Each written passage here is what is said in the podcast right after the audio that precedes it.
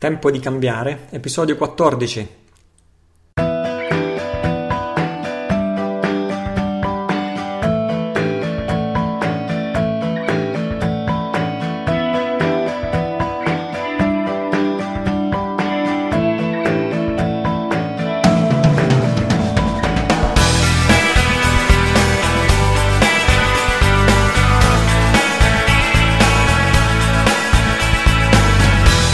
Sono Italo Cillo, questo è il mio podcast www.tempodicambiare.it.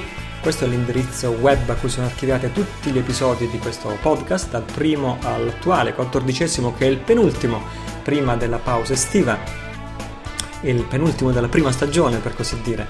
Fra le notizie di questa settimana passata che dire, Mario Monti è riuscito a portare sfortuna perfino alla nazionale di calcio italiana, facendole perdere la finale con la Spagna. Ma vabbè, vabbè, passiamo, passiamo alle buone notizie. Passiamo alle buone notizie. C'è eh, un ascoltatore di nome Stefano, a cui faccio i miei saluti e i saluti da parte di tutti gli altri ascoltatori, che è riuscito in maniera mirabolante a riepilogare tutto il percorso di questi 14 episodi con il, con il suo commento eh, lasciato sul, sul, nostro blog, meglio di chiunque altro, meglio di, di quanto io stesso sia, sarei in grado di fare. Voglio leggertelo questo commento di Stefano, eh, salutando ancora una volta e ringraziando ancora una volta Stefano. Ciao a tutti, scrivo per la prima volta su questo forum, in realtà è sul blog, ma va bene, anche il blog è un forum di discussione, con il desiderio scusa, con il desiderio di condividere con voi tutti con voi tutti ciò che è diventato in brevissimo tempo questo meraviglioso viaggio chiamato Tempo di cambiare. Con i primi tre podcast siamo partiti con rabbia e stupore, divulgando tutte le informazioni negative su Kabbalah e storia nascosta. Abbiamo aperto gli occhi e ci siamo sentiti indifesi, presi in giro, colpiti allo stomaco. Ma la sola denuncia della negatività non porta al miglioramento. Così dal quarto episodio Italo ha iniziato a parlare della virtù e delle qualità che ci rendono esseri umani liberi e pieni di forza, iniziando a staccarci da tutte le canalizzazioni che rischiano di deviarci dall'esercizio del libero arbitrio e della presa di coscienza che parte da ognuno di noi.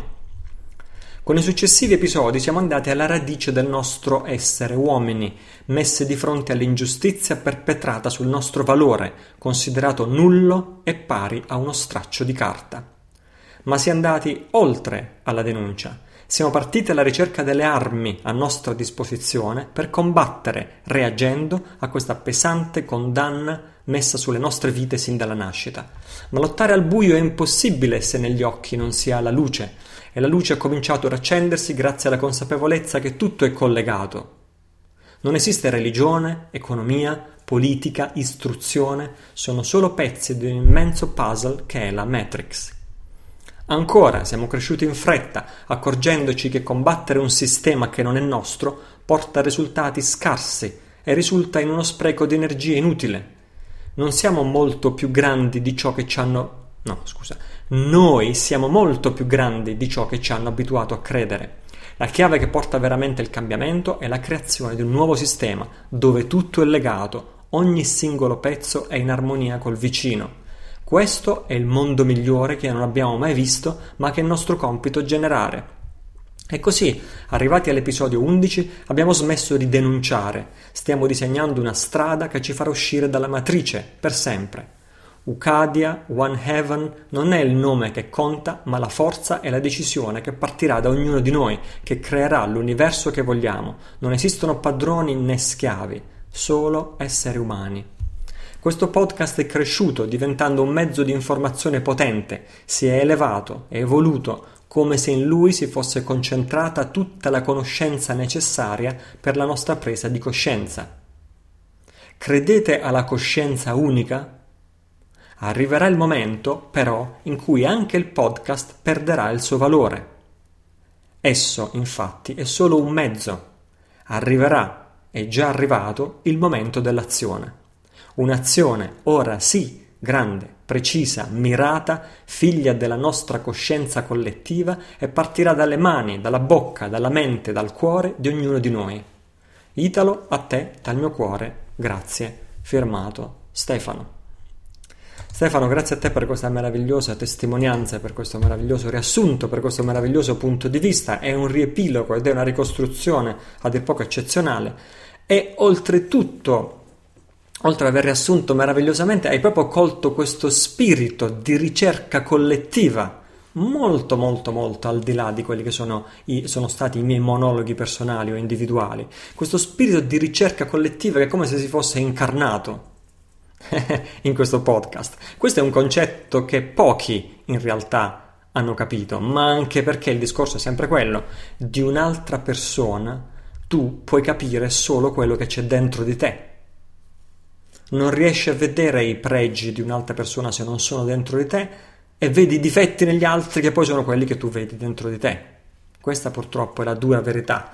Ora, questi tre mesi e mezzo per me sono stati una ricerca appassionata che ho condiviso con te, ho condiviso con tutti gli ascoltatori, abbiamo seguito le tracce insieme. Questa ricerca però è stata per me una vera ricerca con la R maiuscola, cioè è stata fatta senza pregiudizi. E infatti, vedi quello che Stefano eh, ha scritto e ti leggevo poco fa. Questa ricerca ha cambiato indirizzo più e più volte. Io stesso ho cambiato non solo indirizzo, ma opinione più e più volte. Questo eh, che, che, è tipico di chi ricerca e ricerca mantenendo una mente aperta, quella di cambiare opinione.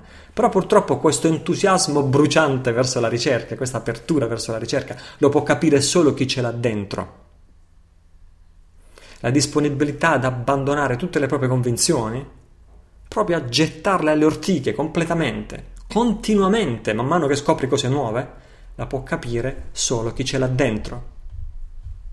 Chi vive una vita monotona, ripetitiva, aggrappata alle proprie idee, aggrappata alle proprie opinioni, quel genere di persone che li conosce a 18 anni e fanno la raccolta di francobolli e poi li rincontra a 45 anni e fanno ancora soltanto la raccolta di francobolli e non sono cambiate nel frattempo. Quel genere di persone e altri come loro non possono capire cosa significa ricercare evolversi. Per questo genere di persone chi ricerca, chi cambia, chi si evolve è una persona naif, è una persona ingenua, anzi guarda, il loro aggettivo preferito è incoerente. Uno che cambia nella vita o uno che ricerca in diverse direzioni è incoerente, perché non è bene cambiare nella vita, così ci hanno insegnato. E allora queste persone non possono capire ciò che è accaduto realmente con questo podcast, così come lo spiega Stefano in questi ultimi tre mesi e mezzo. Alcuni di questi penseranno è impossibile che Italo sia così naif o così ingenuo da averci raccontato quello che veramente pensava in questi tre mesi e mezzo, cioè di guardare, ricercare, cercare un'altra direzione, cambiare idea e così via. È impossibile che le cose siano così semplici, anche perché ci hanno insegnato che non si condivide mai con gli altri quello che si pensa veramente. Eppure io l'ho fatto. Davanti a questo microfono ho ricercato insieme a te in tante direzioni diverse, dicendo sempre quello che pensavo in quel momento, a costo di essere totalmente, come si dice, politicamente scorretto, a costo di essere maldestro, a costo, a costo di cambiare direzione di ricerca, a costo di cambiare idea, che poi sarebbe quello che molti considerano fare una figuraccia, no? cambiare idea uguale fare una cattiva figura, ma per me invece questo significa semplicemente ricercare. Tutto questo, ripeto, lo può capire solo chi ce l'ha dentro. Chi non ce l'ha dentro, cioè la maggioranza conformista, penserà quello che alcuni hanno scritto sulle pagine del blog Tempo di cambiare nella scorsa settimana cioè che Italo Cillo aveva un piano diabolico steso a tavolino fin dall'inizio nel quale voleva far cadere in trappola i suoi ascoltatori. Anzi, come se non bastasse, ci è riuscito. Ora, uh, uh, uh, io credo che se io parlo e tu ascolti questo podcast, eh, questo accade perché in quello che dico ci sono a volte contenuti interessanti e contenuti di valore, quindi penso che sia mio dovere continuare a trasmetterti contenuti interessanti e di valore e di conseguenza non ha senso che io mi abbandoni a polemiche contro alcuni lettori, ascoltatori, scrittori sul blog, eccetera, eccetera. Però, d- d'altra parte, ho sempre condotto questo podcast con un taglio fortemente personale, perché così sono abituato e questo è il mio stile. Non mi piace mascherarmi da speaker radiofonico, io sono quello che sono, se mi conoscerai offline, per esempio da Banoterme, vedrai che non sono diverso da come, come, da come mi senti parlare qui. E allora, visto che ho sempre dato questo taglio personale, personale per personale, se ti stai chiedendo come ho passato l'ultima settimana, da quando ci siamo sentiti, beh, ti rispondo che più volte, purtroppo, ho meditato seriamente di, di mollare tutto come si dice, di interrompere tutta questa faccenda, di tornare a fare quello che facevo prima, cioè il mio lavoro, la mia pratica di meditazione, quando capita insegnare agli altri, che, che mi dicono che lo so fare bene queste cose. Questi sono stati i miei pensieri dominanti della scorsa settimana. E ora, eh, nella vita ci vuole sempre forza, ci vuole pazienza, ci vuole applicazione. Evidentemente io devo ancora perfezionare, perseverare in queste qualità, perché questa settimana un po' mi sono cadute le braccia non ho potuto fare a meno di chiedermi ma io per chi lo sto facendo tutto questo? C'è qualcuno che merita tutto il lavoro che sto facendo? O devo ascoltare quelli che mi dicono ma chi te lo fa fare? Goditi la tua famiglia, goditi la tua villa a Malta, goditi i frutti meritati del tuo lavoro, eccetera, eccetera, eccetera. Perché gli stupidi nel mondo ci sono sempre e questo purtroppo è un dato rifatto. Il problema è che nella scorsa settimana sembra che tutti gli stupidi del mondo si siano coalizzati per scrivere sul blog Tempo di cambiare. E si siano coalizzati per lanciare accuse illogiche contro il nostro lavoro. Forse non a caso, eh? nel senso che quando con il raduno ad Abano Terme il prossimo 3, 4, 5 agosto abbiamo deciso di passare dal dire al fare, non a caso in quel momento arrivano orde di sabotatori sul blog con accuse illogiche, dicevo illogiche, lo sottolineo, perché contro i malvagi ci si può difendere, il malvagio li puoi addirittura convertire alla tua causa, ma con gli stupidi, con gli argomenti illogici, non esistono armi e non esistono difese. Chi ha accolto un po' lo spirito di questa scorsa, almeno il mio spirito della scorsa settimana, è stata un'ascoltatrice che si firma proprio, proprio G, si firma proprio G, io non saprei come altro pronunciarlo, e questa ascoltatrice ci scrive, eh, che saluto e che ringrazio, e, e ci scrive, per come sono fatta io, che non sono italo, se avessi intrapreso un impegno del genere per fare del bene agli altri e mi vedessi ripagata con delle ingiurie diffamanti, manderei tutti a quel paese, per cui ringraziamo che Italo non lo fa. Grazie a te cara per questa attestazione di solidarietà di cui forse, anzi sicuramente avevo bisogno e mai come stavolta ci sono andato molto vicino a quello che tu dici, cioè di mollare tutto. E ti faccio giusto qualche esempio del campionario di, di, di, di, perle che sono state scritte in questa settimana. Qualcuno ha scritto che io avevo creato un falso nickname di nome Martino per proporre l'incontro di Abano Termine e, Abano Terme e poi darmi ragione da solo a me stesso sotto le mentite spoglie di Martino. Come sempre, uh, uno vede negli altri solo quello che ha dentro di sé. Allora, alcuni altri giustamente hanno fatto notare che Martino esiste veramente e che addirittura lo conosceremo uh, molto presto da buono termine e che addirittura Martino ed io ci conosciamo. A quel punto altri ancora hanno iniziato a dare manforte al primo ascoltatore dicendo che anche se Martino non sono io, il fatto che ci conosciamo fra di noi è aperte virgolette, a dir poco sospetto, chiuse le virgolette. Poi Vabbè, ehm, eh, altri hanno scritto che è ormai chiaro che fin dal primo episodio l'unico scopo di questo podcast era creare il raduno di Abano Terme. Quello era l'unico scopo fin dall'inizio e l'unico scopo era imporre a tutti il progetto di Ucadia. Altri ancora anzi fra i migliori devo dire, hanno scritto ma in fondo di cosa mi, mi, vi meravigliate? Ma questi difendendomi dalle calunnie hanno scritto è naturale che Italo abbia fatto il raduno anche per fini speculativi, no? Quindi a questo punto, e questo è stato veramente il momento in cui mi sono cadute le braccia, quando chi mi voleva difendere voleva, vole, eh, diceva che comunque ho fatto tutto questo per fini speculativi, e, e, e poi infine altri ancora mi hanno criticato perché non mi sono difeso da queste accuse, proprio con cura per filo e per segno, come se da simili assurdità fosse possibile difendersi. Però quel che è peggio, forse in assoluto, è che sul blog si sia continuato a discutere su se queste accuse sono vere o meno. Il che, ammetto, mi ha completamente disorientato. Leggendo il blog sono, sono, entrato in uno stato di stupore ipnotico, mi sono detto non posso credere che stanno veramente discutendo di questo. E, e, e, e come dire, una delle sorprese più grandi è stata, è stata come è possibile che queste persone siano ascoltatori del mio podcast? Perché diciamo nel mondo ci sono t- tante cose da fare, no? Se uno riesce a pensare queste cose, non dovrebbe fra l'altro ascoltare questo podcast. È ovvio che sta ascoltando la trasmissione sbagliata.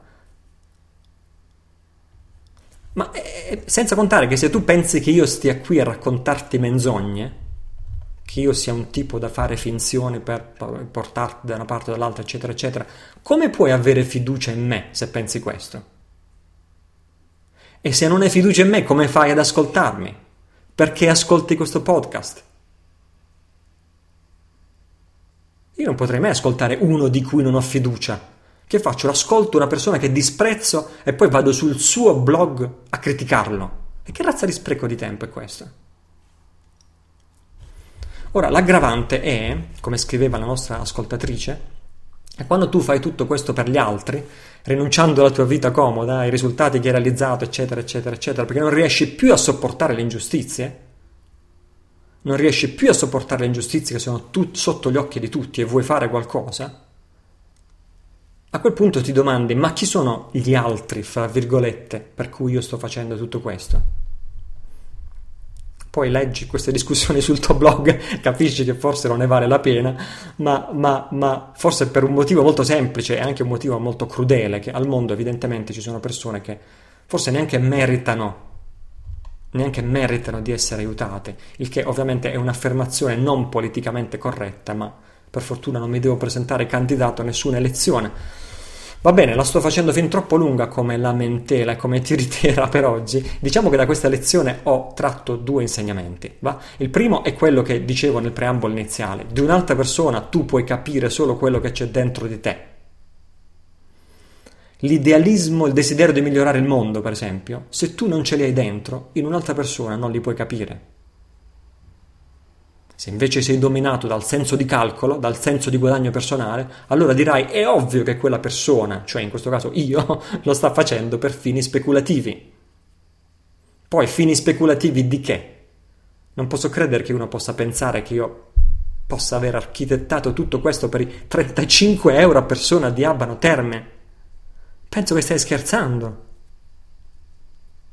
Non posso credere che si possa essere così miserabili da immaginare una cosa del genere. C- cos'hai tu dentro se immagini una cosa del genere? Quando perfino ho detto nello scorso episodio che mi pagherò la mia stanza, mia e di mia moglie, di tasca mia, perché la quota di partecipazione non serve a pagare le mie spese, ma serve a coprire altre spese che servono per la comunità. Quindi questo è il primo insegnamento che ho tratto. Alla fine, tanto ognuno vede solo quello che vuole vedere, o meglio, ognuno vede solo quello che riesce a vedere, in base alla propria maturità personale e spirituale. Il secondo insegnamento che ho tratto è che se il primo insegnamento è vero, cioè che tanto comunque ognuno capisce soltanto quello che, che, è al suo livello di capire, allora forse a questo punto è inutile rivolgersi a tutti. È dura, ma è così. Forse è inutile rivolgersi a tutti come sto facendo io con questo podcast pubblico. Anzi, forse non solo è inutile, è controproducente, perché comunque quelle persone che tu cerchi di aiutare ti, risevo- ti si rivolteranno contro. Perché no, comunque non riescono a capire quello che tu volevi dire. E quindi se mai ci sarà un futuro di questo podcast, e, e, e non potrei essere più d'accordo con, con, con Stefano, Stefano all'inizio diceva ora bisogna andare oltre questo podcast, sono d'accordissimo con questo, anche perché, dicevo, se ci sarà un futuro non potrà più essere quello che è stato finora. Come diceva il grande saggio dell'antica Grecia, non ci si può bagnare due volte nello stesso fiume. Forse al, eh, pubblicamente, fra virgolette, è giusto dire soltanto quello che il grande pubblico è in grado di capire. Purtroppo sto arrivando a questa conclusione eh, e tutto il resto, gli approfondimenti, le cose più importanti e soprattutto le iniziative pratiche, forse non è più giusto che vengano trattate in questo podcast.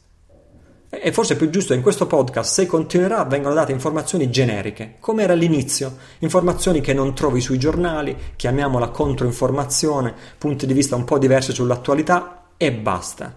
Se uno poi vuole passare dalle parole ai fatti, cioè alle azioni concrete, Forse è giusto non parlarne più in questa sede, perché il mondo è troppo pieno di rivoluzionari in pantofole che qualsiasi cosa tu fai sono bravi soltanto a criticare, criticare quello che fanno gli altri, perché loro sono troppo occupati a non far niente. Quindi forse è giusto che le iniziative concrete vengano trattate solo fra persone che hanno dimostrato di volersi coinvolgere. Qualunque cosa significhi volersi coinvolgere, può significare partecipare a un incontro come quello di Abano, può significare partecipare a un'iniziativa locale, può significare farsi avanti da volontari per contribuire a un certo progetto anziché starsene lì in pantofole e criticare. In altre parole, o mostri di volerti coinvolgere, o altrimenti non serve che tu sappia tutto quello che gli altri stanno facendo di concreto. È, un po' triste come conclusione, mi fa ricordare quella del mio salumiere quando ero piccolo che dietro la cassa della sua bottega aveva questa scritta per colpa di qualcuno non si fa credito a nessuno. Boh, vabbè, ti lascio questa riflessione, continuiamo fra 15 secondi.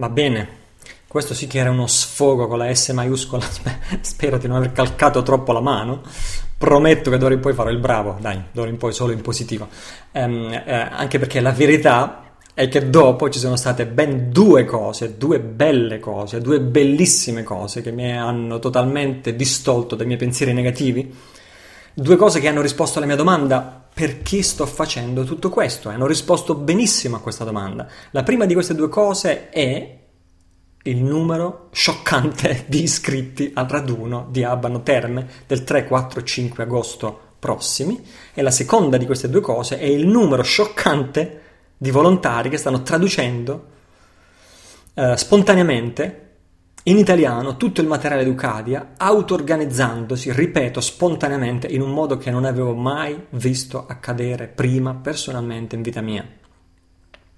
Parliamo del primo di questi due risultati, eh, il raduno di Abano Terme. Eravamo partiti col domandarci, basterà una casa in campagna con tre bagni?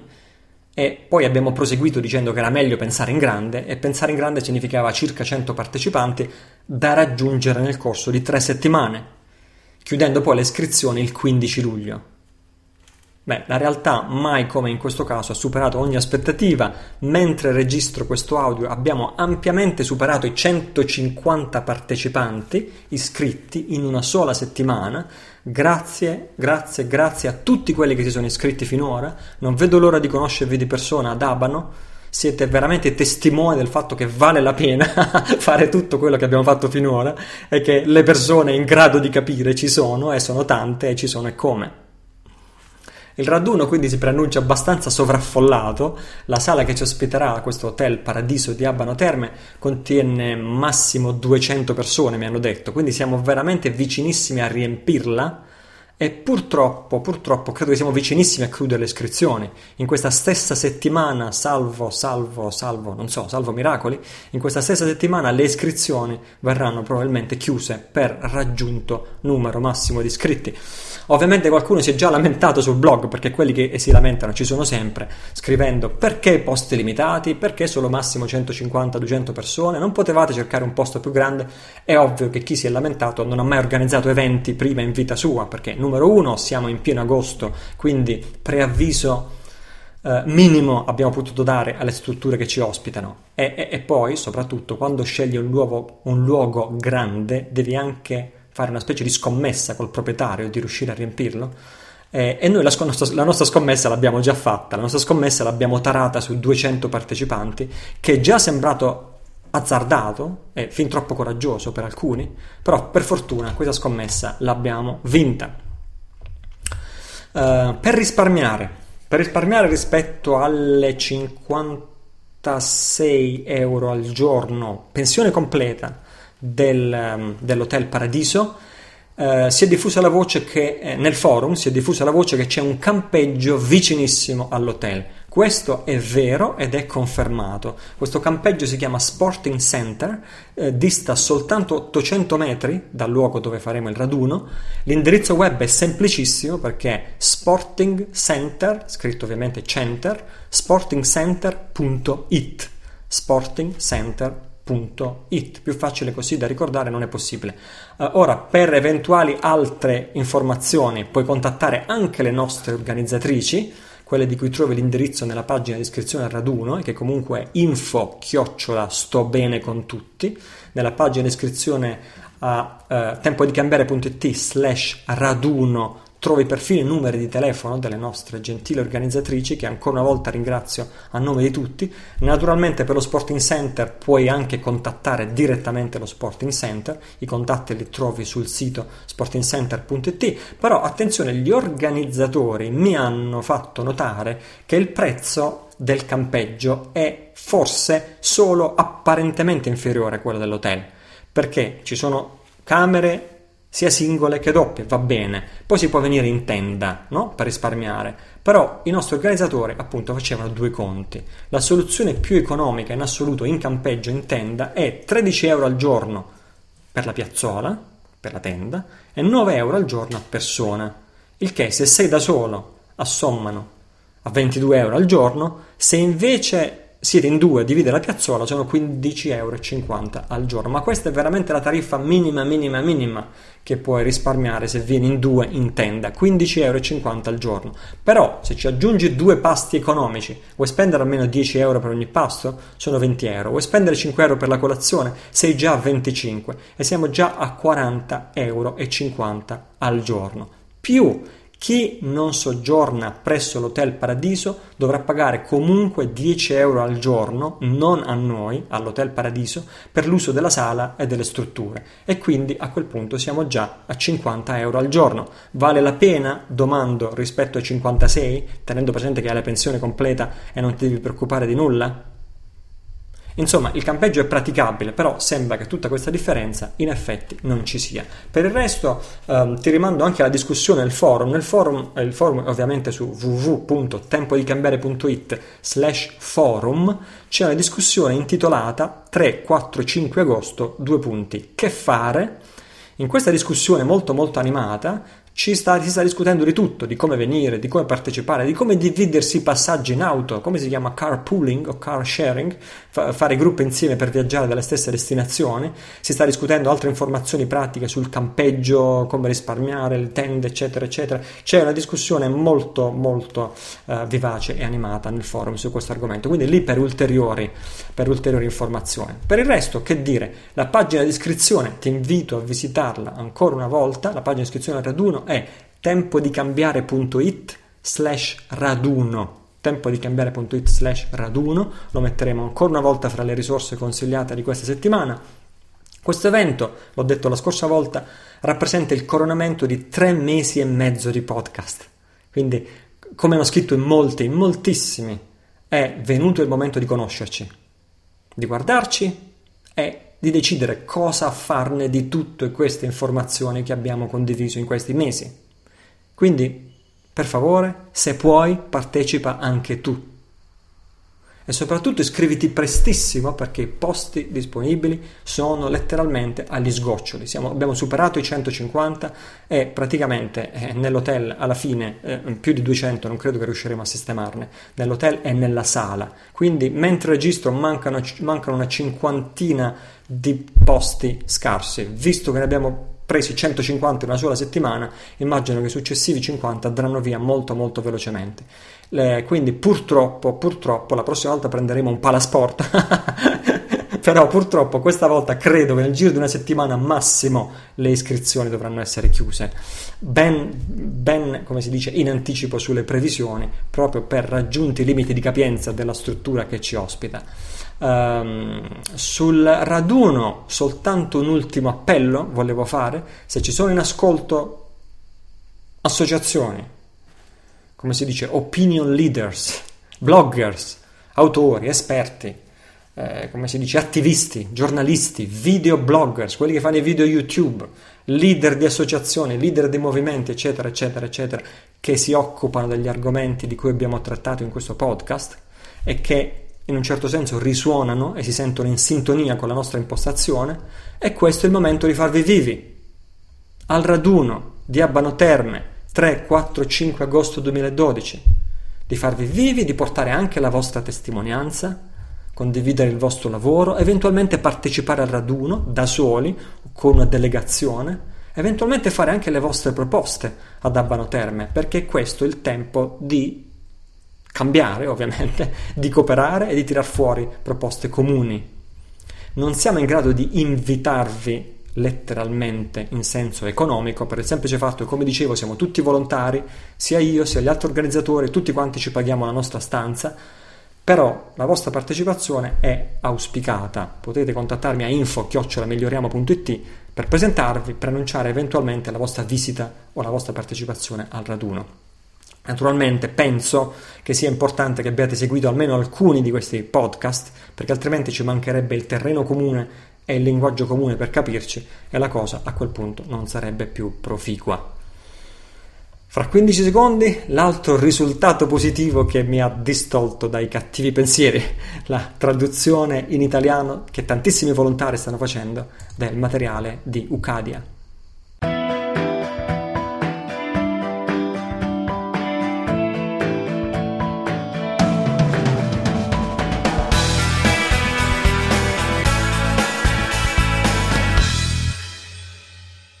Bene, io vorrei riaprire con l'intelligentissimo commento di uno dei nostri ascoltatori. Vediamo se lo trovo. Il bel commento di Roberto sulle pagine del blog di questa scorsa settimana. Ecco Roberto, a cui vanno i miei saluti. Eh, molti di noi sono approdati su questo sito perché in un dato momento della nostra vita abbiamo cominciato a dubitare della realtà che ci circonda e abbiamo sentito chiaramente che qualcosa non andava in quello che vedevamo. Tutto, quindi, è cominciato con un dubbio. Purtroppo accade che il dubbio che ci ha portato fin qui e che ha avuto un ruolo fondamentale nel farci prendere coscienza del problema, ci faccia dubitare allo stesso modo di Ucadia, One Heaven, Drake e come, come mi è capitato di leggere alcuni messaggi, addirittura di Italo Cillo, lo stesso autore di questo podcast. Come dice giustamente anche Italo in uno dei suoi podcast, una volta che ti sei svegliato non puoi più tornare indietro e non ti puoi più riaddormentare. Quindi siamo comunque chiamati a fare una scelta e a prendere una determinata posizione nei confronti del problema. Possiamo rimanere da soli dubitando a oltranza di tutto e di tutti, nessuno ce lo impedisce, ma non credo che andremo molto lontano. Oppure possiamo unirci e combattere una battaglia tutti insieme, cercando di sorvolare sulle reciproche differenze di pensiero, religione, estrazione sociale, eccetera. Il raduno può essere davvero un importante momento per un pacifico e proficuo scambio di opinioni e di convergenza verso un interesse comune.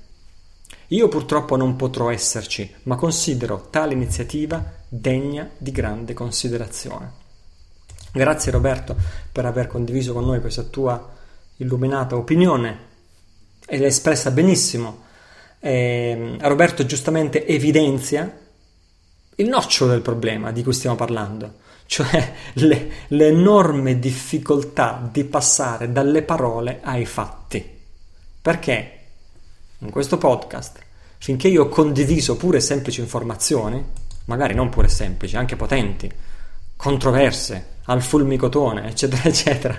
Però finché ho condiviso informazioni, questo podcast è filato liscio e tutti lì contenti ad ascoltare. Quando su insistentissima richiesta da parte di molti, molti, molti ascoltatori ci si è passati a domandare va bene, ma cosa possiamo fare di concreto? Cosa facciamo adesso di concreto? E allora, in quel momento che apriti cielo. Roberto dice giustamente, noi veniamo dal dubbio in quante persone, così adesso siamo, siamo portati a continuare col dubbio, però dice Roberto non lasciamoci condizionare dal dubbio. Ecco, questa è la storia del passaggio nel relativo, per usare una metafora che a me è molto cara, fra assoluto e relativo dove l'assoluto o universale è ciò che è più o meno, no, ciò che è più o meno, dove l'assoluto o universale è ciò che è condiviso da tutti, mentre invece il relativo diventa il particolare, l'individuale e così via, ciò che è legato ai punti di vista. Insomma, quando passiamo dal mondo delle informazioni o al limite anche dal mondo delle idee, passiamo al mondo dei fatti, entriamo nel mondo del relativo. A quel punto sei costretto a schierarti, a quel punto sei costretto ad agire e di conseguenza sei costretto a sbagliare, perché chiunque agisce sbaglia. Sembra che il mondo sia progettato per funzionare in questo modo e sembra che questa sia una specie di condanna per l'essere umano. Cioè che finché non fai nulla tutto ok, ma appena fai qualcosa, mille saranno in disaccordo con te. A tutto questo ci aggiungo anche il mio mea culpa, eh? mea culpa, mea culpa, perché bisogna sempre iniziare dall'autocritica, credo che sia giusto, credo che sia doveroso. Io stesso nel rispondere domande, negli episodi precedenti, ho espresso giudizi, giudizi nei confronti di chi fa concretamente qualcosa, fra virgolette. In un vecchio episodio, per esempio, ho fatto notare che i piani di Zeitgeist, per esempio, non sono troppo diversi da quelli del nuovo ordine mondiale, come punto d'arrivo finale. Oppure ho fatto notare i retroscena controversi di Grillo del Movimento 5 Stelle. E quindi adesso mi sembra giusto, me lo merito, me lo merito, mea culpa, vengo ripagato con la mia stessa moneta, ed è giusto che sia così, me lo sono meritato, quindi è giusto che la mia scoperta, fra virgolette, quella che ho descritto negli ultimi episodi, Ucadia, One Heaven, venga ripagata con la stessa moneta, con lo stesso dubbio, con lo stesso scetticismo, è, che, è giusto che sia così. Alzo le mani, non posso ribattere.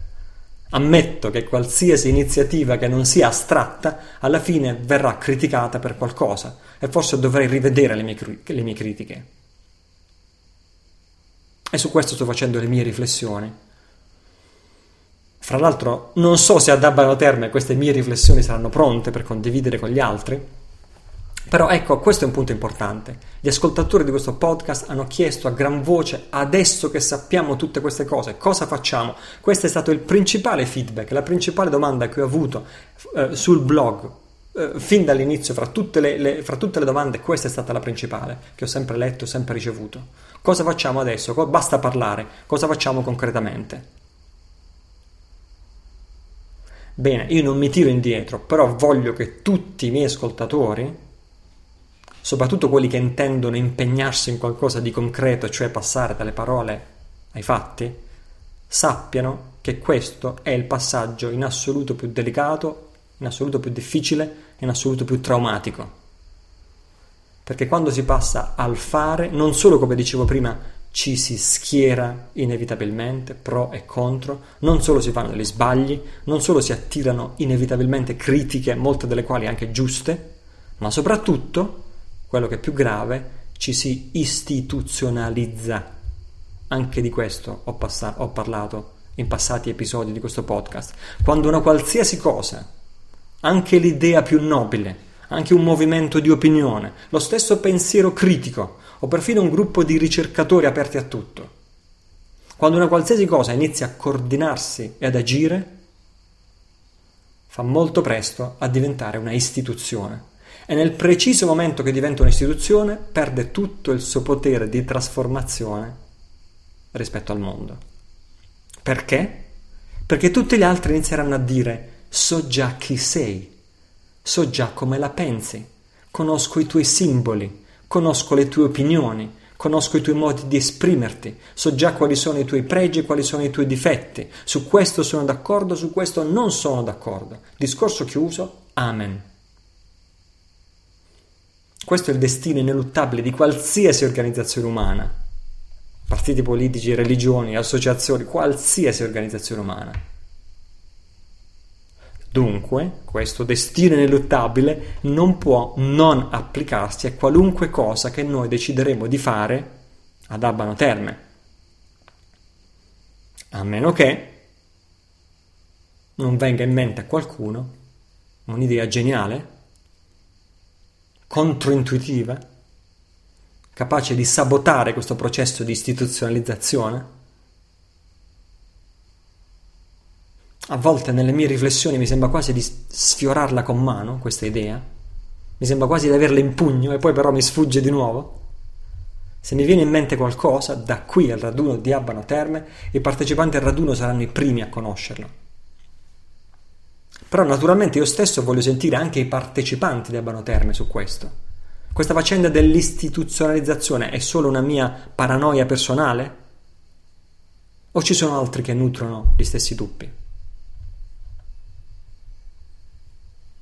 A proposito di istituzionalizzazione, parliamo di Ucadia, ah, anche, anche, quello si trasforma in un'istituzione, no? tutto, tutto, ciò che ha un nome e che puoi pensare si trasforma in, si istituzionalizza. Molti hanno chiesto informazioni su Ucadia, moltissime hanno chiesto informazioni su questo concetto di un unico cielo, moltissime hanno chiesto informazioni su t- tutti questi presunti simboli occulti che si trovano sul sito. Com'è che ci sono tutti questi simboli occulti, esoterici, massonici, di, di, di tutto, di più, e tutti mischiati fra di loro, no?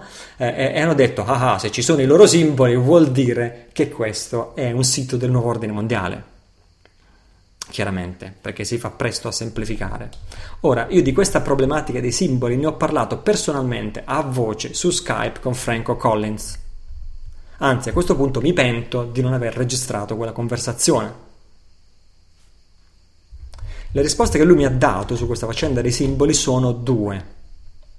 La prima è che trattare con rispetto i simboli del nemico, fra virgolette, è indispensabile per poter arrivare alla fine alla pace nel cielo e sulla terra con quel nemico, fra virgolette. Non, non, ha, de- non, ha, detto è importante, non ha detto è, po- è, opportuno rispettare i simboli del nemico, ha detto è essenziale, indispensabile rispettare i simboli del nemico. Quindi in Ucadia tu questi simboli li trovi tutti, ci sono quelli religiosi, quelli ideologici, quelli politici, quelli occulti, quelli esoterici, eh, quelli di ispirazione massonica, incluso il famosissimo occhio che tutto vede, nel triangolo, eccetera, eccetera, eccetera. Ognuno, però, ho notato, è messo in un contesto dove è pertinente, cioè dove significa qualcosa. Perché, fra l'altro, apro parentesi e divago, Franco Collins sostiene che l'elite, l'oligarchia dominante, ha non solo completamente perso la testa, ma ha completamente perso il contatto col vero significato di questi simboli. Gli oligarchi gli uomini dell'elite non sanno più chi sono, non sanno da dove vengono, non sanno qual è il loro credo, non conoscono la propria storia, non sanno cosa significano i loro simboli. C'è una sola cosa che capiscono attualmente, distruggere il mondo. Distruggere il mondo con le guerre e con il, quello che per loro è il bene più prezioso creato dalle guerre, cioè il debito. Perché con le guerre si guadagna due volte si crea debito per finanziare lo sforzo bellico e si crea debito per finanziare la ricostruzione. E quindi i banchieri ci guadagnano sempre con la guerra. E quello è il pulsante di reset che loro schiacciano di tanto in tanto nella storia dell'uomo per azzerare tutte le vecchie situazioni e per creare nuovi profitti specialmente quando a prestare i soldi a entrambe le parti sono sempre le stesse famiglie di banchieri, documentato, come nella seconda guerra mondiale e come ancora oggi, le stesse famiglie di banchieri prestano a Hitler e prestano all'America, prestano all'Inghilterra e prestano all'Italia di Mussolini, prestano alla Russia bolscevica e, pre- e prestano a, a tutti, senza discriminazione. Perché lo scopo è creare debito per finanziare lo sforzo bellico, creare debito per finanziare la ricostruzione. Chiusa parentesi, fine della divagazione. Quindi eh, la prima risposta era che i simboli del nemico vanno rispettati, altrimenti non ci potrà mai essere una pace in futuro. La seconda risposta, secondo me ancora più acuta, come mi aspetto da una persona intelligente, quale O'Collins ha dimostrato di essere, il ragionamento che ha fatto lui è che i simboli legati al male, fra virgolette, supponiamo che c'è una parte che tu identifichi come male, però i simboli legati al male non li puoi rimuovere, non li puoi cancellare, non li puoi rifiutare, non li puoi prendere a calci. Si possono solo integrare, si possono esaurire, il verbo esatto che ha usato lui, si possono solo consumare. Perché se tu li cancelli, li rimuovi, li prendi a calci, li ignori, quelli continueranno a perseguitare il tuo inconscio. La svastica di Hitler continuerà per, continua ancora oggi a perseguitare il tuo inconscio, te la sogni di notte negli incubi peggiori. Il male ci spaventa Invece, dice Collins, tu usandoli nel contesto in cui ci azzeccano, tanto per intenderci, usandoli in quel modo tu li consumi i simboli del male, cioè ne consumi il potere occulto e soprattutto ne consumi il potere di controllare l'inconscio della gente. Questo è uno di quei concetti che ho spesse volte definito sofisticati e che purtroppo solo una minoranza può capire. Ed è uno di quei concetti che tanti criticheranno perché non l'hanno capito.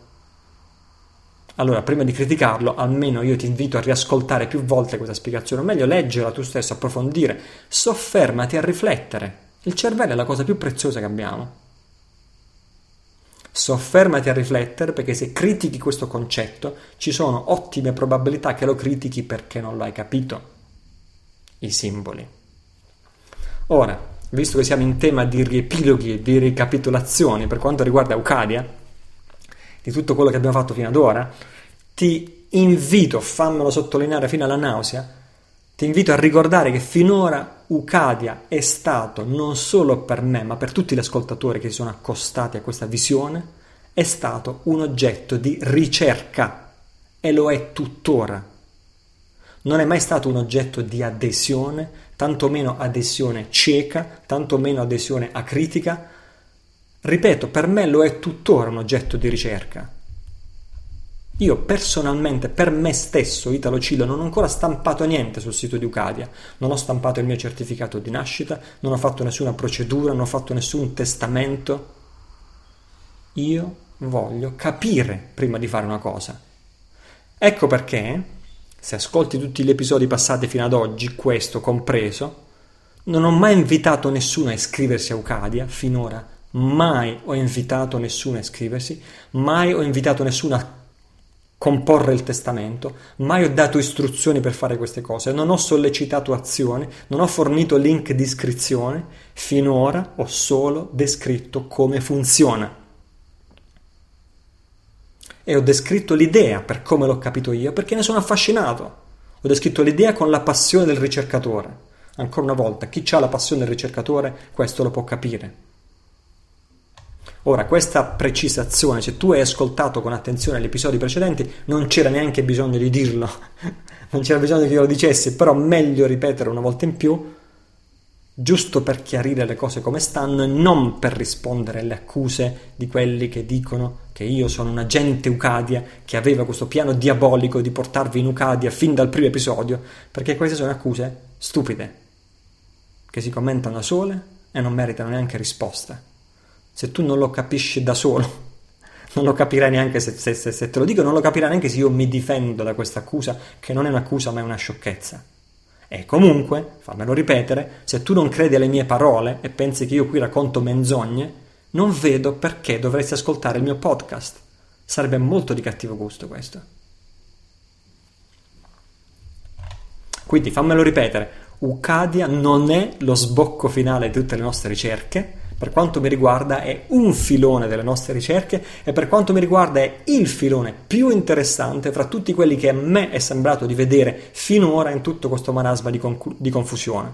Ovviamente sempre soggetto a verifica, anzi la verifica è in pieno corso di svolgimento e, eh, e così via.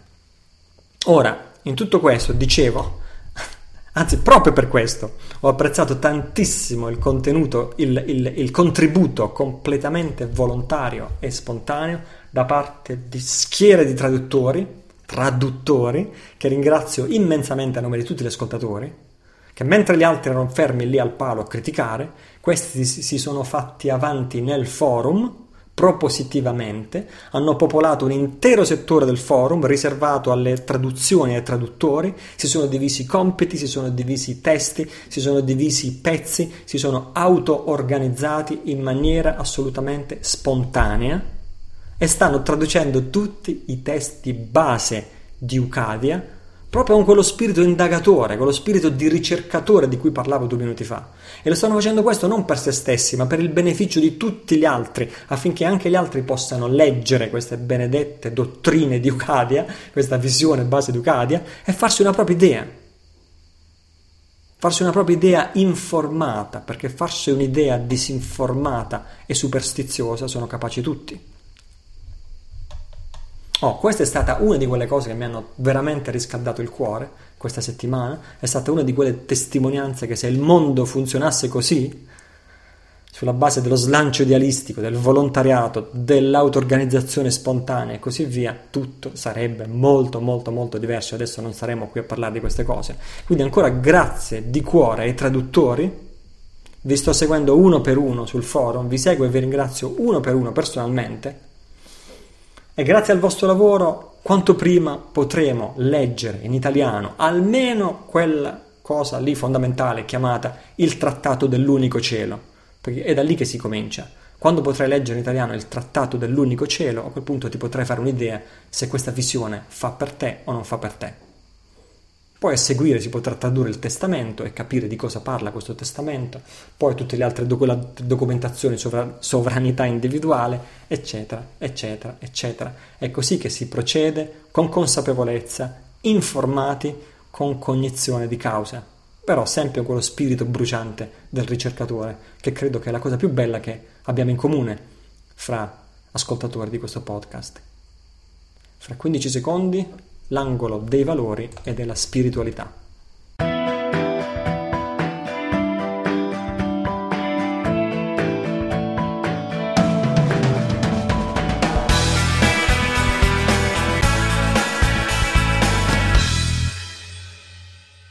Ok, negli scorsi episodi abbiamo seguito, sia pure un po' saltellando, sia pure un po' in disordine, questa traccia delle sei perfezioni. Um, oggi voglio riprodurti la registrazione di uno spezzone di un, un mio corso di meditazione del 2009 eh, che eh, riguarda l'introduzione a un'altra delle sei perfezioni. Questa si chiama la perfezione dello sforzo gioioso, o si potrebbe dire della perseveranza entusiastica. Credo che sia attinente come non mai rispetto a quello di cui abbiamo parlato oggi, nel senso che a cercare di fare qualcosa di buono a volte ci si scoraggia e a volte ci cadono le braccia e l'antidoto a questo scoraggiamento è proprio la perfezione dello sforzo gioioso o della perseveranza. Poi chi già conosce questi insegnamenti, che ripeto fanno parte della tradizione del buddismo tibetano e ripeto non, non li condivido con te perché ho l'intenzione di convincere nessuno o di convertire nessuno al buddismo tibetano o io stesso quando sento la parola buddismo un po' mi viene da ridere perché non solo non è una parola che non esisteva ai tempi del Buddha ma per esempio anche in Tibet oggi è una parola che non esiste buddismo. Eh, l'espressione che usano i tibetani significa eh, lavoro interiore interiore, interno, lavoro interiore. No? Eh, quindi, a parte questo, eh, lo scopo di questi, di questi, del mio condividere questi insegnamenti non è quello di convincere o convertire nessuno, ma è quello di ispirarti, quello di ispirare te eh, nel tuo percorso di crescita personale e spirituale, così come questi insegnamenti hanno ispirato e continuano a ispirare me ogni giorno della mia vita. Poi vabbè, questo è l'aspetto degli insegnamenti, poi oltre questo c'è anche l'aspetto della meditazione, no? sono sempre due aspetti. Gli insegnamenti, che sono quelli che comprendi con l'intelletto e ti aiutano a cam- cambiare il tuo modo di pensare e così via. E poi c'è invece la meditazione, che è quello che ti permette di passare dalla comprensione intellettuale di qualcosa all'esperienza diretta. E questo un po' della meditazione è veramente il grande salto, il grande anello mancante anche della spiritualità occidentale compreso l'esoterismo, compreso l'occultismo, comprese tutte le religioni occidentali, non troviamo questa cultura, chiamiamola così, della meditazione, eh, che è quella che ti permette di fare il salto dalla comprensione all'esperienza diretta. Quindi questo veramente la meditazione, è il grande regalo del, che gli orientali hanno da condividere con gli occidentali.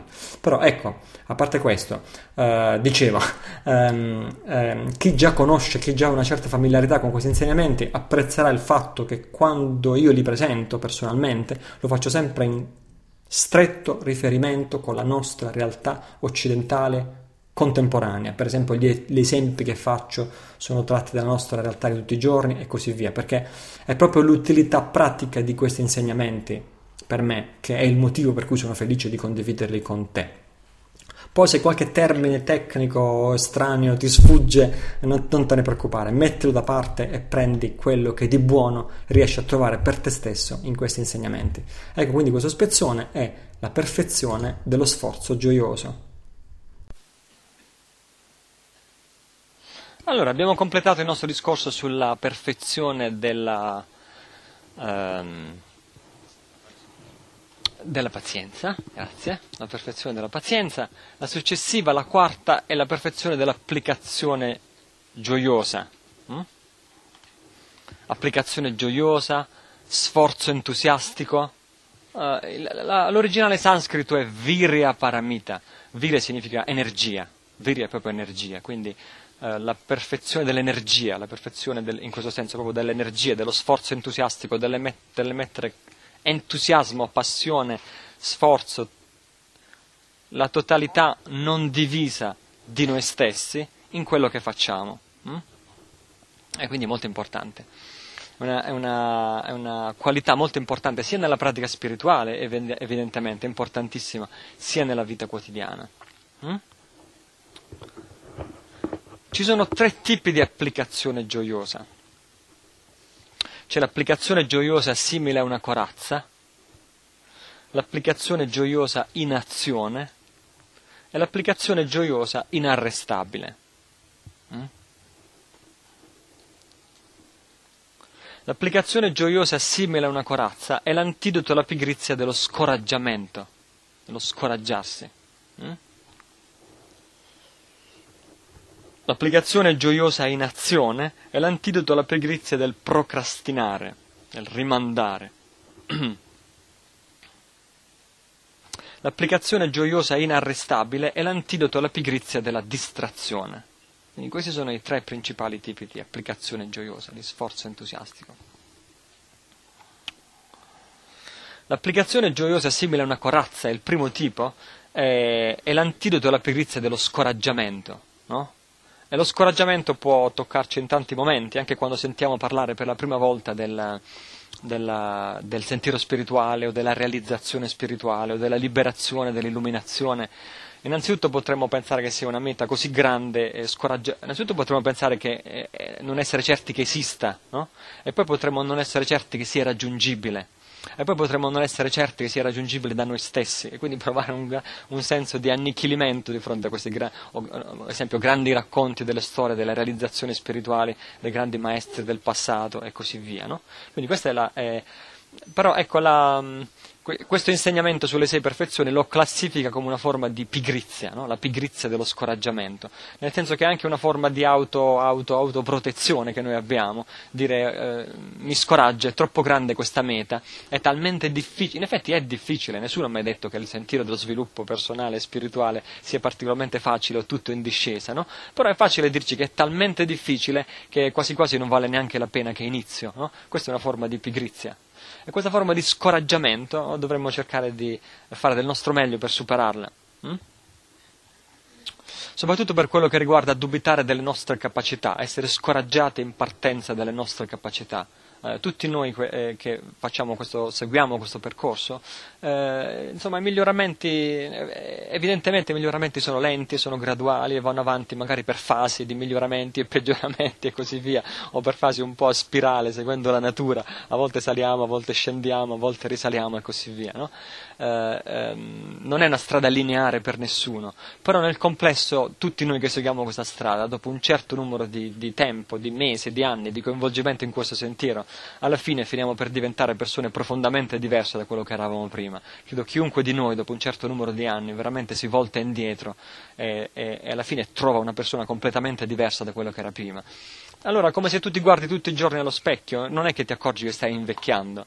Se però tu non avessi mai uno specchio a portata di mano e ti riguardassi dopo dieci anni, vedresti che sei cambiato tantissimo. No? Così è nella pratica dello sviluppo spirituale. Eh, quindi all'inizio, se vediamo tutto insieme, è, è facile scoraggiarsi, no? però quando iniziamo a praticare vediamo questi miglioramenti apprezzabili che stupiscono noi stessi e soprattutto è bello quando ci, eh, quando ci accorgiamo che stupiscono gli altri, oppure altre persone che erano abituate a rapportarsi verso di noi in una certa maniera, improvvisamente cambiano stile e iniziano a rapportarsi in maniera diversa nei nostri confronti, o magari sono più rispettosi, o magari hanno improvvisamente più considerazione della nostra opinione, o magari improvvisamente ci vengono a chiedere un consiglio che prima non avevano mai fatto e, e così via. No? E quindi ci accorgiamo che tante cose cambiano dentro di noi e intorno a noi. No? E quindi iniziamo a prendere questo, questo grande sentiero spirituale a piccoli pezzi, no? a piccoli pezzi, andare avanti, fare quello che è la nostra capacità di fare e non scoraggiarci ed apprezzare, eh, apprezzare i passi avanti che facciamo, i miglioramenti, i cambiamenti positivi, apprezziamo quelli più che apprezzare tanto, quanta strada che ci resta ancora da fare. Questo è l'antidoto alla pigrizia dello scoraggiamento. Mm. Poi ehm, si dice applicazione gioiosa simile a una corazza, perché dovremmo fin dall'inizio avere, ehm, eh, armarci di questa corazza. No? Nell'insegnamento Mahayana si dice è la corazza del bodhisattva. Il bodhisattva ha bisogno proprio di una corazza dura il bodhisattva ha bisogno di una pellaccia dura, perché nella pratica ci sono molti ostacoli, no? La stessa idea, lo stesso pensiero di liberare tutti gli esseri viventi, eh, automaticamente significa che non sarà una strada facile, soprattutto se io decido di ritornare nel samsara, no? Di ritornare vita dopo vita dopo vita per contribuire alla felicità e alla liberazione di tutti gli esseri viventi, insomma è una bella faticaccia, no? Da fare. E quindi questa è l'applicazione gioiosa simile a una, una corazza, sapere fin dall'inizio che la nostra missione sarà difficile e però nonostante questo armarci di questa corazza eh, e partire per questa nobile missione, no? che è la missione del Bodhisattva, mm? sapendo che ci saranno degli ostacoli. E gli ostacoli non sono soltanto nel aiutare gli altri, nel liberare gli altri o contribuire alla uh, illuminazione degli altri, gli ostacoli sono sul nostro proprio percorso. No? Uh, e nella vita di ogni giorno, eh, ripetutamente, e anche dopo un certo numero di anni che pratichiamo, gli ostacoli ci sono sempre. Gli ostacoli nella vita quotidiana ci sono sempre. A volte può sembrare che la nostra pratica fa aumentare gli ostacoli nella nostra vita quotidiana e che quando decidiamo di coinvolgerci ancora di più nella pratica, le nostre difficoltà e gli ostacoli nella vita quotidiana aumentano e quindi ci capitano una serie di circostanze avverse che prima non c'erano. Ma come ho appena deciso di iniziare a meditare, fare il nondo e tutto quanto mi va a rotoli, sono stato licenziato, sto divorziando, sto facendo, questo, sto facendo quest'altro eh, e così via. Eh, io ho, ho, studiato molto accuratamente questo fenomeno perché eh, siccome fa parte dell'esperienza di molte persone vicine, molti amici, studenti, no? Eh, il fatto che effettivamente la pratica scatena, la pratica catalizza una serie di fenomeni di purificazione, per cui le circostanze avverse sembrano moltiplicarsi all'inizio. E, e, e ho, stu- ho, studiato e continuo a studiare questo, questo fenomeno per interpretarlo ne- nella, nella, luce migliore, ma anche co- confrontando e sentendo l'esperienza de- degli altri, degli amici de- che, con cui percorriamo insieme questa strada. E, piano piano sto giungendo a una conclusione. No? Eh, que- questo ne- nell'insegnamento tradizionale c'è sempre, questo parte dall'insegnamento tradizionale. Eh, quella prima volta che eh, nel 2001, nell'estate 2001, la prima volta che ho incontrato Azon Rinpoche, eh, eh, la prima cosa che dice eh, eh, fai attenzione perché ci saranno tanti ostacoli davanti a te, quindi preparati, e quando è momento di... la prima cosa che, che, mi ha detto, in realtà eravamo un gruppo di 4-5 che in quel momento iniziavamo insieme per la prima volta a fare una certa pratica, no? eh, tenetevi pronti perché ci saranno degli ostacoli, questi ostacoli saranno duri e quando avete difficoltà pregate i tre gioielli, abbiate fede nei tre gioielli perché gli ostacoli ci saranno sicuramente. No? E come vengono spiegati nella, uh, nella uh, dottrina tradizionale è che eh, iniziamo a praticare, iniziamo a purificare la nostra mente e iniziamo a bruciare il karma negativo. E quindi se avevamo un certo karma negativo, avevamo accumulato una certa quantità di karma negativo, no?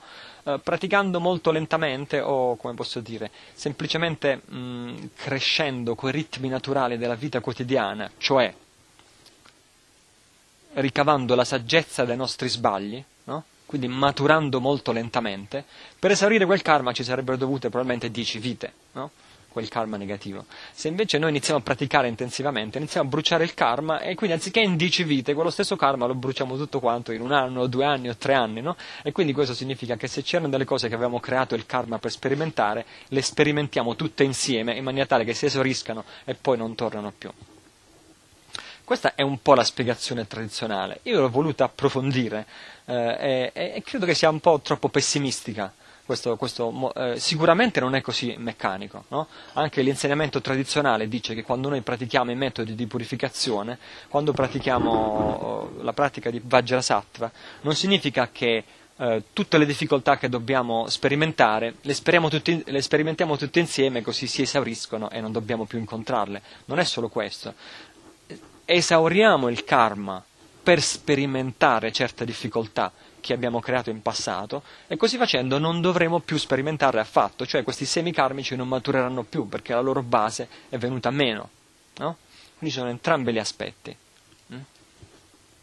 Quello che a me sembra di vedere di più, che è la cosa che ha un peso maggiore, è che noi quando iniziamo a praticare è come se eh, la nostra mente diventa molto sbilanciata verso la pratica. È come se a un certo punto, e questo vedo un meccanismo mentale che accade alla stragrande maggioranza di noi, quasi a tutti, quando iniziamo a, a, a, a praticare eh, c'è come una specie di... Mm, c'è un'intenzione buona naturalmente, e poi c'è una struttura mentale che si appoggia alla, alla pratica e, e, e, sfrutta la pratica e si camuffa eh, con, con, l'idea della pratica, però in realtà è una struttura mentale. No? Eh, e la struttura mentale è, uno, è un atteggiamento mentale di dire basta, io ho faticato abbastanza, ho lavorato abbastanza, ho, ho, ho, sudato sette camicie nelle relazioni interpersonali, rapporti di coppia, rapporti di amicizia, tante delusioni, rapporti di lavoro, problemi economici, eh, e sono anni e anni e anni che vado avanti così. Adesso voglio una vita quieta, adesso voglio una vita spirituale, adesso mi voglio dedicare alla meditazione. E qui iniziano tutti i nostri problemi. e quindi la mia ipotesi è che i nostri problemi e ostacoli nella vita quotidiana sono scatenati da questa stortura mentale. E questa stortura mentale è una forma di paura, è una forma di rifiuto della nostra realtà, è una forma di rifiuto della nostra condizione. Da ora in poi io voglio vivere una vita quieta e spirituale. Mm? E questo non è possibile, perché il mutuo dobbiamo continuare a pagarlo gli impegni familiari dobbiamo continuare a mantenere, se abbiamo dei figli dobbiamo continuare ad educarli, se abbiamo un compagno o una compagna dobbiamo continuare a sforzarci tutti i giorni di mantenere un'armonia in questo rapporto per non romperlo, perché non esiste l'equilibrio permanente, bisogna sempre sforzarsi. E quindi la vita è sforzo. E quindi noi aspettiamo, adesso le, eh, eh, aspettiamo il mondo ideale per praticare, le condizioni ideali per praticare, no? E nel momento in cui cerchiamo questo ci creiamo questa stortura mentale dove tutto quello che prima era e lo davamo per scontato, adesso invece lo rifiutiamo, non lo vogliamo più e di conseguenza quello si moltiplica. Mm? Quindi nella mia osservazione, nel parlare con tanti amici, e questi colloqui individuali che facciamo ormai da diversi anni sono anche molto utili per me per capire questo, per vedere come indagare, per indagare come funziona la nostra mente di ciascuno di noi. E naturalmente ho indagato molto anche sulla mia mente e, e, e di sbagli ne ho fatti tantissimi, forse anzi di sbagli ne ho fatti più di quelli che avete fatto voi, per, persone medie, io ho fatto più, sba- ancora, più sbagli della persona media, i miei sbagli sono superiori a quelli della media, no? e, e, quindi forse eh, così la saggezza, la mancanza di saggezza è stata sopperita dalla quantità di sbagli, così uno è stato costretto a imparare delle lezioni, no? E quindi la mia convinzione diventa sempre più questa. Um, eh, se ci rifiutiamo di guardare in faccia la realtà, no? la realtà ci precipita addosso come una valanga. E nella maggior parte dei casi è questo che succede. No? E quindi, ehm, oppure è quello che io chiamo praticare con superstizione. No? Se io ho un problema economico, e ho bisogno di guadagnare più soldi, in fondo dipende solo dal mio karma, quindi se pratico più mantra, alla fine praticherò buon karma e alla fine in conseguenza avrò anche più prosperità economica. No? Questo è un modo superstizioso di praticare. Oppure se io ho difficoltà interpersonali, ho conflitti con i miei colleghi di lavoro, ho un conflitto con le, le, il mio rapporto di coppia e così via, no? se pratico, pratico non, vo- non, affronto i problemi, ma questo è come la, la, lo struzzo che mette la, te- la testa nella sabbia. No? Anziché affrontare questi problemi, pratico ancora di più, mi chiudo nella mia stanza ancora di più, e, e così purifico il karma e così risolvo tutti i miei problemi. Questo è pensiero superstizioso. Mm? La pratica serve per raggiungere la liberazione e l'illuminazione e serve per liberarci dai difetti mentali e per realizzare la vera natura della nostra mente. No? Per guadagnare più soldi ci vogliono più strategie diverse. Per guarire i nostri rapporti interpersonali ci vogliono strategie diverse. Per, uh, fare carriera in un determinato ambito ci vogliono strategie diverse. Se fate sport, per vincere il vostro sport bisogna allenarsi tantissime ore al giorno e dedicarsi a quello e così via. Ogni cosa che vogliamo fare ha i suoi metodi pratici, relativi, specifici di quella cosa che noi vogliamo realizzare. E invece il pensiero superstizioso è che la meditazione è quell'unica medicina che guarisce tutti i problemi. Hm? E da qui sorgono gli ostacoli. Quindi quando troviamo gli ostacoli sicuramente dobbiamo pregare i tre gioielli e quella è la cosa principale e fondamentale. Al tempo stesso c'è questo famoso detto dei musulmani, prega Allah e lega il tuo cammello. Perché se no il cammello se non lo leghi se ne scappa. Allora, prega Allah e lega il tuo cammello contemporaneamente. Questo che dovremmo imparare a fare. Mm? Quindi continuiamo a pregare i tre gioielli, che è la cosa più importante di tutti. E se ci sono dei problemi, affrontiamoli e risolviamoli. Se abbiamo bisogno di guadagnare più soldi perché c'è la crisi economica, troviamoci, cerchiamoci un secondo lavoro. Siccome un secondo lavoro è difficile da trovare in questi tempi, inventiamoci un lavoretto per cercare di arrotondare. No? E quindi magari mezz'ora di meno chiusi nella stanza a praticare e mezz'ora di più a pensare che tipo come possiamo arrotondare il nostro stipendio. No? Se abbiamo bisogno di guarire una relazione di coppia che è un po' dissestata, mezz'ora di meno a praticare, mezz'ora di più a affrontare quel problema, cosa posso fare io dalla mia parte? Cosa vale la pena di discutere apertamente col mio compagno o con la mia compagna? Ci sono cose che posso fare io per migliorare senza neanche parlarne col mio compagno o con la mia compagna, perché magari so che ci sono dei difetti anche dalla mia parte, no?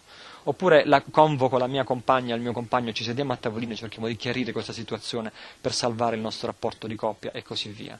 E questo vale per le amicizie, questo vale per la carriera, vale per i problemi sul lavoro, tutto, qualsiasi eh, problema abbiamo deve essere affrontato in maniera specifica e se noi rimandiamo questa cosa ci si ritorce contro hm? e gli ostacoli si amplificano. Quindi per superare gli ostacoli che si manifestano, è vero che la pratica, la pratica, catalizza gli ostacoli, ma anche perché noi stessi diventiamo più sensibili. Diventiamo più sensibili, la nostra aspirazione spirituale ci porta più nella direzione delle aspirazioni spirituali, diventiamo più sensibili, e, e, e, però al tempo stesso dobbiamo uh, guardare in faccia le cose per quello che sono e decidere di, risol- di risolvere. Il primo passo in questo percorso è sempre quello di riconoscere la situazione per quello che è e di accettarla perché il problema è creato dalla, dalla, da questa forma di illusione che non accetta la nostra situazione. Per... È un po' quello che dicevo all'inizio, no? Adesso basta, mi sono stufato, ma non esiste un momento nella nostra vita che possiamo dire adesso basta, mi sono stufato, no? Non voglio più avere a che fare con questo, no? uh, la tua situazione è questa. Quando tu vedi un problema, la tua situazione è proprio quella. Il problema non deriva dal problema, il problema deriva dal fatto che noi in quel momento non vogliamo avere quel problema. Ma se noi diciamo a noi stessi io ho questo problema e accettiamo di avere questo problema, a quel punto eh, prima abbiamo una doccia fredda e ci tremano le gambe, stiamo molto male, a volte ci viene la nausea, eh, però dobbiamo riconoscere che la nostra situazione è proprio quella. No? Adesso mi trovo nei guai fino al collo. No? Quindi ferm- soffermarci a riflettere. Adesso sono, avevo creato una serie di aspettative, una serie di idee. Eh? i miei progetti sono naufragati e così via, e adesso mi ritrovo di nuovo col sedere per terra. La mia situazione è precisamente questa. Oppure, dopo aver fatto tanto, adesso devo ripartire da zero. La prima cosa che dobbiamo fare è dire a noi stessi la verità di come stanno le cose. Mm? Sta, dire a noi stessi la verità di come stanno le cose. Questa è la cosa più importante. Mm? A volte è bene farci una passeggiata eh, da soli, nella natura o anche per strada, in solitudine, per un pochettino pensare sulla nostra condizione e vedere gli aspetti, gli aspetti, ehm, gli aspetti problematici della nostra vita, perché il fatto che noi viviamo con la fretta, questa fretta è anche un alibi che non ci fa mai fermare a guardare qual è la nostra situazione. Quindi soffermarci a guardare anche in termini, come posso dire, fra virgolette, pessimistici qual è la nostra situazione qual è la mia situazione adesso veramente? In che direzione stanno andando i miei rapporti? In che direzione sta andando il mio lavoro? In che direzione sta andando la mia economia? Ancora fra quattro mesi finirò matematicamente certo in bancarotta, e però siccome vado vivendo di fretta non mi soffermo mai a tavolino a fare i conti, a vedere in che situazione economica io mi trovo adesso, no? Fermarci a riflettere anche sugli aspetti apparentemente negativi e trarre delle conclusioni e dire a noi stessi la verità. Questa è la prima medicina per sconfiggere gli ostacoli che appaiono sul sentiero. Poi se, se facciamo questo, cioè se facciamo la nostra parte, anche i tre gioielli ci aiuteranno, no? se noi facciamo la nostra parte. Quindi la pratica ci aiuterà, la pratica aiuterà a mantenerci la mente serena e questo è importantissimo. Hm? Anzi, tanto più quando noi, quando noi diciamo a noi stessi la verità e affrontiamo i problemi, affrontiamo gli ostacoli, ancora più in quel momento è importante avere quell'ora al giorno, quella mezz'ora al giorno, dove facciamo quietare la nostra mente e continuiamo a fare la pratica. Questo è importantissimo. Anche se tutto il mondo sembra crollare in pezzi, avere quella mezz'ora dove ci sediamo nella quiete e pratichiamo la meditazione è importantissimo, ci dà ancora più forza di fare tutto il resto e poi ci dà la forza di dividere la nostra attenzione in compartimenti stagni e questa è una grande capacità. Cioè quando faccio questa cosa faccio solo questa cosa, no? quando adesso pratico eh, mi immergo nella pratica e mi godo la mia pratica, quando affronto i problemi rimboccandomi le maniche nella vita quotidiana devo fare solo questo. Hm? Quindi dividere. Adesso non è il momento di preoccuparsi, adesso è il momento di fare la meditazione di Tara. No? Invece la persona normale quando dovrebbe risolvere i problemi va correndo perché si è dimenticato di fare la spesa e non, face- non, fa mai niente al 100% la persona normale.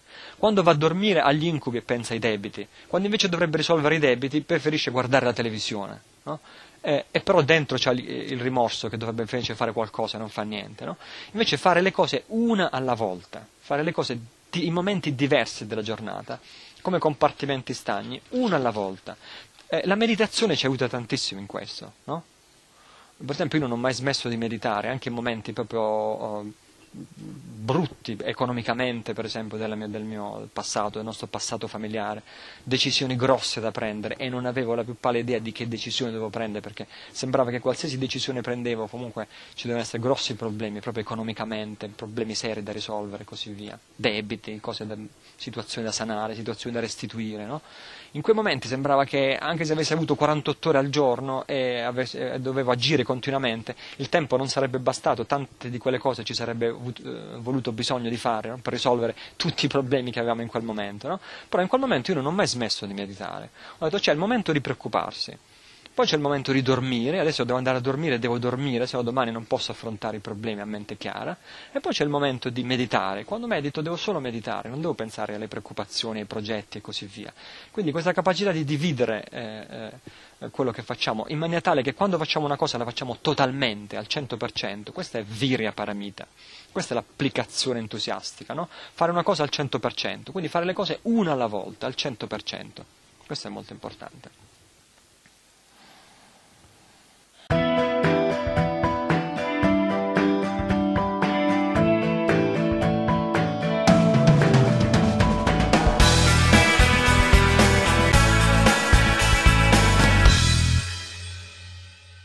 Ok, allora è arrivato il momento di fare un annuncio importante. Il prossimo episodio di questo podcast, l'episodio numero 15, sarà anche l'ultimo della prima stagione, cioè prima della pausa estiva. Mi sono chiesto tante volte in che modo questo ultimo episodio poteva essere un addio speciale, diverso dagli altri episodi. Ecco che cosa ho architettato. Il prossimo episodio, quindicesimo, ultimo, sarà registrato in diretta con il pubblico, cioè con te, cioè con voi, che ascoltate, se lo volete, in tempo reale, in diretta, mentre registro, in una specie di sala conferenze virtuale. Sarà una teleconferenza, una teleconferenza durante la quale potremo incontrarci a distanza, in diretta, vederci, interagire, con domande e risposte e così via. Quindi il prossimo episodio non avrà un tema e non sarà diviso in sezioni, non avrà stacchetti musicali come gli altri, sarà tutto interamente girato in diretta eh, o registrato in diretta e tutto interamente fatto di domande e risposte, cioè interamente fatto da voi ascoltatori. Che genere di domande avevo in mente e mi piacerebbe rispondere? Eh, domande su cosa non è stato chiaro, cosa non è stato chiaro finora e andrebbe approfondito prima di questa chiusura, prima di questa pausa. In cosa questo podcast è stato incompleto? Chissà in quante cose è stato incompleto. Quali argomenti avreste voluto vedere trattati nel podcast e magari non hanno avuto lo spazio che ritenevi giusto? Su cosa ho fatto solo accenni che secondo te invece meritavano di essere approfonditi? Cosa rimane nebuloso, cosa rimane poco chiaro, cosa varrebbe la pena di chiarire prima di lasciarci? O su cosa vorresti conoscere il mio pensiero? O ancora meglio, come posso aiutarti a chiarificare un certo dubbio? Una cosa ti chiedo, però, prima di annunciare il giorno e l'ora di questa diretta, è che per esperienza, poiché useremo la chat per comunicare in diretta, durante la diretta durante la registrazione, durante la teleconferenza, quando siamo in molti nella sala conferenze e penso proprio che lo saremo, la, la, la, chat diventa per me difficilissima da seguire perché i messaggi si accavallano molto velocemente, tutti iniziano a salutarsi, a discutere con tutti, è un, è un fenomeno semplicemente inev- inevitabile. E allora quello che ti chiedo è di farmi le tue domande prima della diretta, usando proprio i commenti che trovi sulle pagine del blog, cioè sulla pagina in cui hai scaricato questo quattordicesimo episodio, i commenti che sono alla pagina del quattordicesimo episodio, così che io possa leggere queste domande ed eventualmente selezionare quelle a cui risponderò, perché non credo che mi sarà materialmente possibile rispondere a tutte le domande.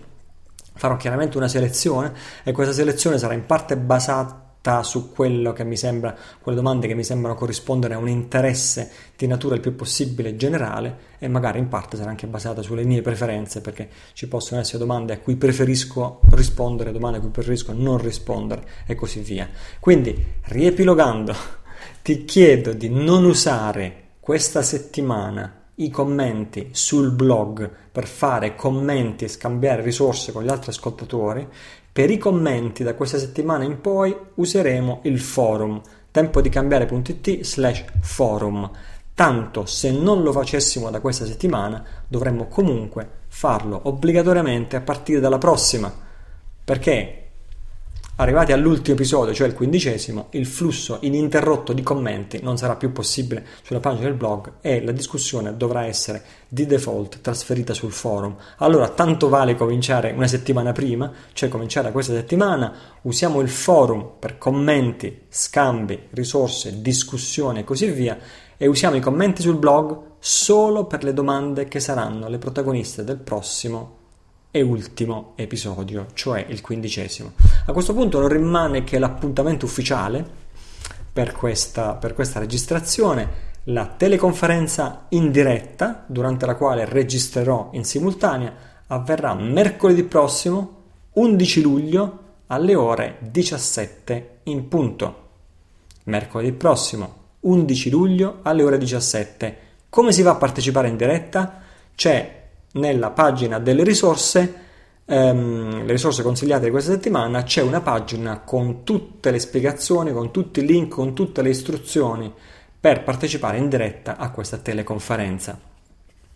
Nella pagina delle risorse, quindi questa settimana, trovi il link a questa pagina di istruzioni per la teleconferenza, trovi, ritrovi, ovviamente fondamentale, il link a, a, per partecipare al raduno di Abano Terme, che è www.tempodicambiare.it raduno che è importante ed è l'ultimissima settimana di iscrizioni, l'ultimissima possibilità di poter partecipare al raduno di Abano Terme. Ti raccomando di farlo se non l'hai ancora fatto. E quindi il prossimo episodio, poi il quindicesimo, uscirà di conseguenza non nella primissima mattinata di giovedì come abbiamo sempre fatto, ma uscirà invece più tardi nella giornata di giovedì 12, proprio perché lo registreremo la sera del mercoledì. Um, che dire, spero di incontrarti in diretta durante la registrazione mercoledì prossimo e possa anche diventare una bella occasione di incontro pre-abano a tutti gli ascoltatori di questo podcast. Nel frattempo, possa tu essere felice questa settimana. Ci vediamo mercoledì prossimo. Ciao da Italo!